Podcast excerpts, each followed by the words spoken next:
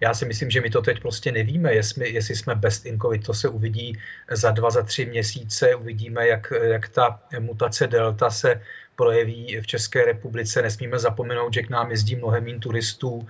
Když se podíváte jenom do hlavního města Prahy, tak vidíte ten obrovský úbytek. Je to vidět i jinde, čili Eh, uvidíme, eh, co se bude dít, až se teď lidé vrátí z dovolených a uvidíme, jestli se, jestli se ta nízká čísla udrží. Ale v žádném vlastně? případě. Pardon, Pardon. V žádné případě prostě není možné mluvit o tom, že jsme best in COVID, když tady máme tak obrovské číslo mrtvých. Je to velká neúcta a vlastně drzost vůči všem těm pozůstalým. To si myslím, že na tom výroku vlastně to nejhorší. Chtěl jsem se vás doptat, proč si myslíte, že Andrej Babiš, respektive jeho marketingový tým na Twitteru, vlastně znovu ta slova loňská připomíná a říká, že to po roce zase platí, že V4 je best in COVID. E, tohle je samozřejmě velice zajímavá otázka a vlastně ukazuje, e, že ty marketéři Babišovi používají takové dvě jakoby úplně odlišné metody. E, jedna ta metoda je, že vlastně oni z Babiše dělají oběť. On je chudák, kterého všichni pronásledují, eh, kterému vyčítají kde co, dokonce je trestně stíhán a tak dále. To je ta jedna poloha. A druhá poloha je potom, že on je jakýsi superman, světová jednička, prostě někdo, na koho nikdo jiný nemá a koho si můžeme jenom přát. Teď tedy eh, ten tým zvolil, eh, musím říct i trochu k mému překvapení, právě tu metodu Superman, tu metodu já jsem jednička, my jsme jedničky, protože ono to vždycky Babišovi splývá. Jo? Já si myslím, že on nemá takový ten, ten, ten morální podklad, že by si uvědomil, že prostě tady je 30 eh, tisíc lidí nebo 30 tisíc rodin, které vzpomínají na své mrtvé a, a jak si je to velmi neslušné vůči něm. Ne, tohle to on vůbec neřeší. On prostě eh, chce, aby lidi zapomněli a zároveň ví, že ta poměrně velká masa jeho voličů která se může eh, prostě která časem měla třeba celou jednu třetinu těch aktivních voličů.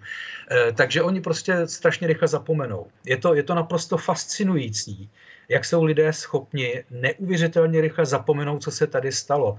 Eh, ono nejde jenom o ty mrtvé, jde o ta obrovská omezení, jde o ten obrovský chaos, který jsme zažívali, jde o to, že se střídal jeden minister zdravotnictví za druhým. My jsme skutečně, skutečně nebyli best in covid a nejsme best in covid. Eh, Čili... Ale prostě Babiš může počítat s tím, že ti lidé zapomněli, že ti lidé, kteří ho budou volit, kteří ho volí, zapomněli. Čili lze to chápat tak, že je to snaha poukázat na tu stále, doufujeme, ještě příznivou situaci v Česku, na relativně nízké počty nakažených a ukázat, podívejte se, my jsme z té situace venku, zapomeňte na to, co se tady odehrávalo na podzim, v zimě, na jaře. To je ta snaha podle vás marketingového týmu Andreje Babiše? E, určitě ano a myslím si, že se do toho dá ještě připojit jedna věc. Nesmíme zapomenout, že dnes je 1. září a včera bylo 31. srpna. A 31. srpna e, státní zástupce Jaroslav Šaroch vrátil k policii e, k došetření to, ten případ kauzy Čapí hnízdo. My jsme se museli rozhodnout, jak se postavit k volbám. Ty volby jsou opravdu možností po těch čtyřech letech, dvou plných letných, mnoha demonstrací a petic, eh, jak nějaké změny ve vládě dosáhnout a ve sněmovně. A řešili jsme, jak se k tomu postavit a rozhodli jsme se, že budeme informovat o tom, které strany opravdu jsou schopny to naše, napl- eh, naše mm, výzvy naplnit. Není tedy na čase vlastně tady eh, tu odpověď přeformulovat na vašem webu? Možná jo, ale zároveň, no, znovu říkám, jde o to, jako vlastně to, co děláme celou dobu. Informujeme o tom, co se děje. No ale tady píšete, že rozhodnutí, koho volit, je výhradně na vás, nepodsouváme, koho volit, a teď se tady otevřeně bavíme o tom, že podporujete dva subjekty. Uh, to, Čili už to není výhradně na vás. Pokud bych no, chtěl výhradně volit... na vás to je vždycky. To, Dobře, my, my na těch jasně, ulicích se bavíme jasně. s lidma a samozřejmě se ptáme zejména, co říkají ty lidé. A když říkají, že volí hnutí ano, tak nás zajímá proč a můžeme hodit pár argumentů, ale nikoho netlačíme, aby změnil názor. Vy jste řekl deníku N, ano, je to vlastně kampaň k volbám, naším hlavním smyslem, ale je, aby lidé přišli k volbám. Není to biankošek pro koalice, mluvíme především o našich tématech. Když se ale bavíme o tom, že to je kampaň, že prostě vyzýváte k volbě dvou subjektů, tak jste registrováni u dohledového orgánu jakožto třetí subjekt, jako třetí, eh, třetí strana? Nejsme, protože znovu říkám, vlastně to, co my děláme, je, že informujeme o naší činnosti, o našich zjištěních, o tom politickém dění. A máme nějaký jako politický názor, který vyjadřujeme, ale my neděláme kampaň stranám, protože jsme hrozně nadšený, jak Piráti stan nebo koalice spolu dělá svoji politiku, ale protože nám záleží na základních principech eh, demokracie v naší zemi a pojmenováváme, co může vést ke změně. Ale vypadá to, že nadšení z nich asi jste, když doporučujete volbu těchto konkrétních dvou subjektů. No ale či, čistě ze z pragmatických a strategických důvodů, eh, ne protože bychom podporovali jejich politické ideologie. No. A je v tom rozdíl? Vyzýváte k volbě těchto dvou koalic? Je a děláte jim, děláte jim kampaň. Přesvědčujete voliče, aby podle vašeho názoru podpořili ve volbách tyto dvě koalice? Uh, já bych nepoužíval slovo přesvědčujeme. Uh, my, my se prostě bavíme s lidmi a sdílíme názor, že podle toho, co všechno jako víme o politické situaci v České republice, tyhle dvě koalice prostě mohou přinést změnu. No a když bych vás potkal nebo někoho z vašich dobrovolníků na ulici, nevěděl bych třeba koho volit, byl ano. bych nerozhodnutý, tak co vy mi poradíte? No ten dobrovolník s váma bude řešit, co vás trápí, jestli jste spokojeni se současnou vládou a pokud ne, tak vám řekne svůj názor, že jako pokud chcete změnu, tak je tady vlastně logická jediná možnost a to, že ty dvě koalice získají většinu ve sněmovně. A to není přesvědčování, to je doporučování. Je to sdílení no, názoru. I, tak, je to nějaká forma kampaně a Jan Outlí z Úřadu pro dohled nad a kontrolu nad hospodařením politických stran a hnutí k tomu deníku N řekl. Přihlásit by se subjekt měl v momentě, kdy se dopustí volební kampaně. Tady je e, tam sdělení ve prospěch či neprospěch subjektu a jsou zde nějaké peníze. Když například naprogramujete nějaký software, stojí to peníze a tím naplňujete znaky kampaně. Kolik stál četovací bot a jeho naprogramování? Uh, ně, jako několik tisíc stálo, několik desítek tisíc stálo jako zaplacení lidí, kteří to pro, pro, programovali. A nesplňujete tedy obě vlastně ty podmínky, že naplňujete znaky kampaně, stojí to peníze a je tam sdělení ve prospěch či neprospěch subjektu? To je na tom úřadu, aby to posoudil a řekl nám to a my to samozřejmě to rozhodnutí budeme respektovat. Já uh, jako si stojím za tím, že jsme se prostě rozhodli se neregistrovat, protože chceme informovat prostě o našich zjištěních, o, o naší práci. Popíráte a schvalujete genocidu? Ne. A je v pořádku, když na vaší kandidáce jako lídr v Ústeckém kraji je Adam B. Bartoš, což je muž, který právě za tyto přečiny je pravomocně odsouzen? No za A není odsouzena rozhodně ne na, za tyto přečiny. Pokud vím, tak eh, ten trest vypršel. A co máte konkrétně na mysli tu jeho knihu? Mám na mysli to, že byl eh, odsouzen obvodním soudem pro Prahu 1 za popírání a schvalování genocidy, za podněcování nenávisti a hanobení národa. Verdikt mu postupně potvrdil jak městský soud v Praze a on neuspěl ani s dovoláním k nejvyššímu soudu, ani se stížností k ústavnímu soudu. Tak to nevím přesně, jak to bylo u pana předsedy Bartoše. No nicméně my spolupracujeme s národní demokracií. A eh, pokud vím, nevím teda přesně, co bylo obsahem té jeho žaloby nebo toho jeho případu, i když jste to citoval, ale to je nějaké rozhodnutí a nevím tedy přesně, o co šlo. To šlo o tu knihu?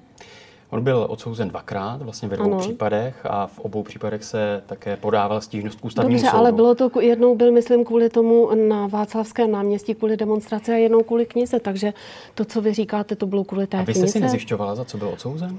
Víte co, takhle do detailu ne, ale hlavně to už pominulo.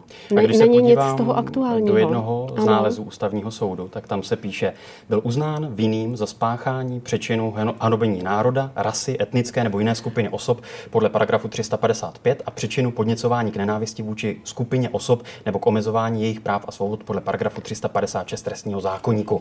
Za uvedené přečiny byl odsouzen k úrnému trestu odnětí svobody v trvání 12 měsíců, jehož výkon byl podmínečně odložen na zkušební dobu v trvání dvou let. Ano, a to už uplynulo. A takovýto člověk s takovouto minulostí je lídrem Víte co, v jednom kolik kraji lidí... na vaší kandidáce. Ano, je lídrem, protože je předsedou Národní demokracie. A vy s tím nemáte problém? Ne, já s tím nemám problém. A stotožňujete se s jeho názory?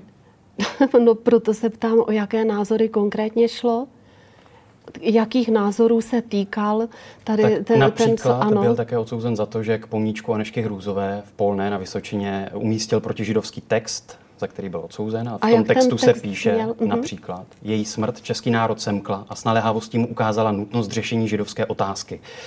Židovská otázka nebyla dosud uspokojivě vyřešena. A co je na tom proti židovského, že židovská otázka nebyla uspokojivě vyřešena?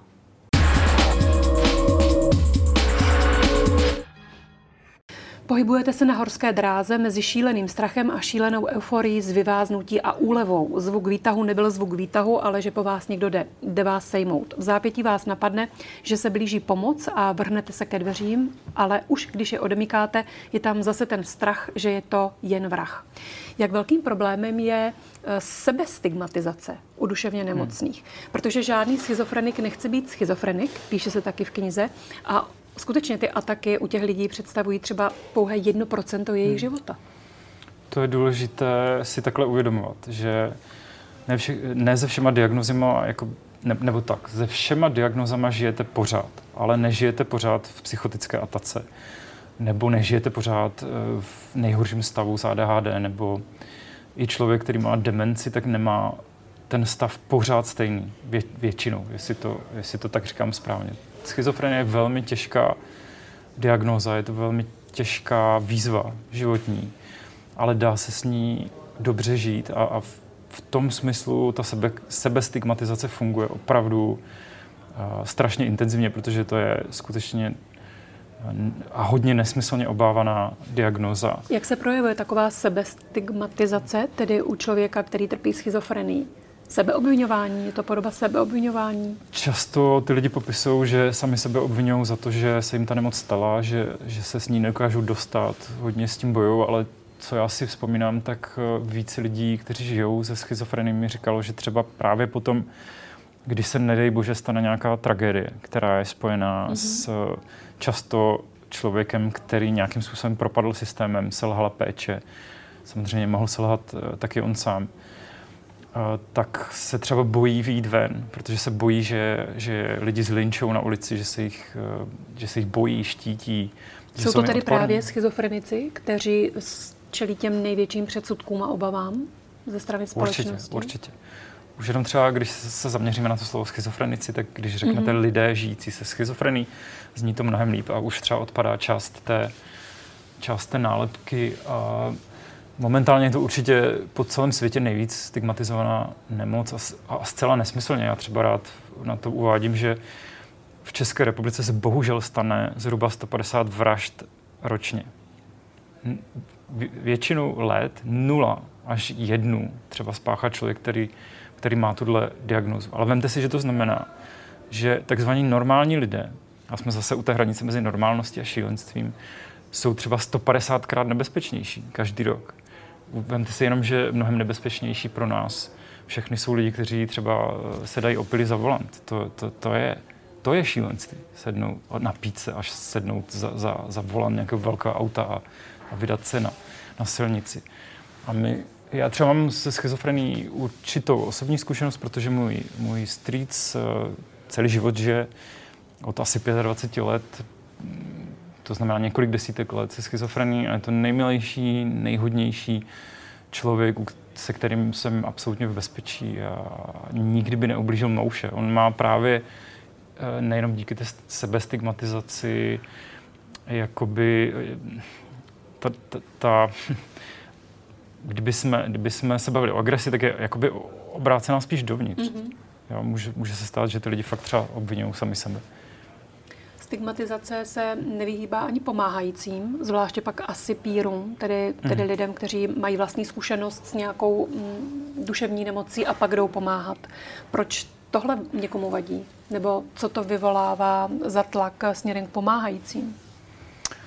Tak to asi souvisí s celkovou stigmatizací duševního onemocnění. Mm-hmm. Tak to znamená, že i ti, co pomáhají, i co pomáhají, můžou jsou... být stigmatizovaní, ale já o tom tolik neslyším, i protože jak jste se uh, už zmínila... jste se toho dotkli. Určitě, ale uh, já nechci úplně mluvit za píry, Dobře. protože uh, já pír nejsem mm-hmm. a, mhm. a většinou spíš slyším chválu, protože ty píři doplňují část služeb, která fakt chybí. To jsou lidi, kteří jsou autentičtí a jsou dobře uh, vzdělaní v tom, co dělají. To znamená, lidé, kteří mají podobnou zkušenost, si můžou výrazně v životě pomoct. To, tu zkušenost nemusí být psychiatr, psycholog, nemusí mít sociální pracovník, ale má někdo, kdo si tím prošel. Prošel si třeba tím v vozovkách blázincem, prošel si uh, léčbou, prošel si těma těžkýma věcma a vemte si, že takový člověk může strašně dobře doplňovat všechny ty ostatní služby. Uh, takže uh, myslím si, že i ta práce píru, pokud se někdo setkává se stigmatizací, tak, tak postupně, až o tom bude víc vědět, tak, tak to bude odpadat.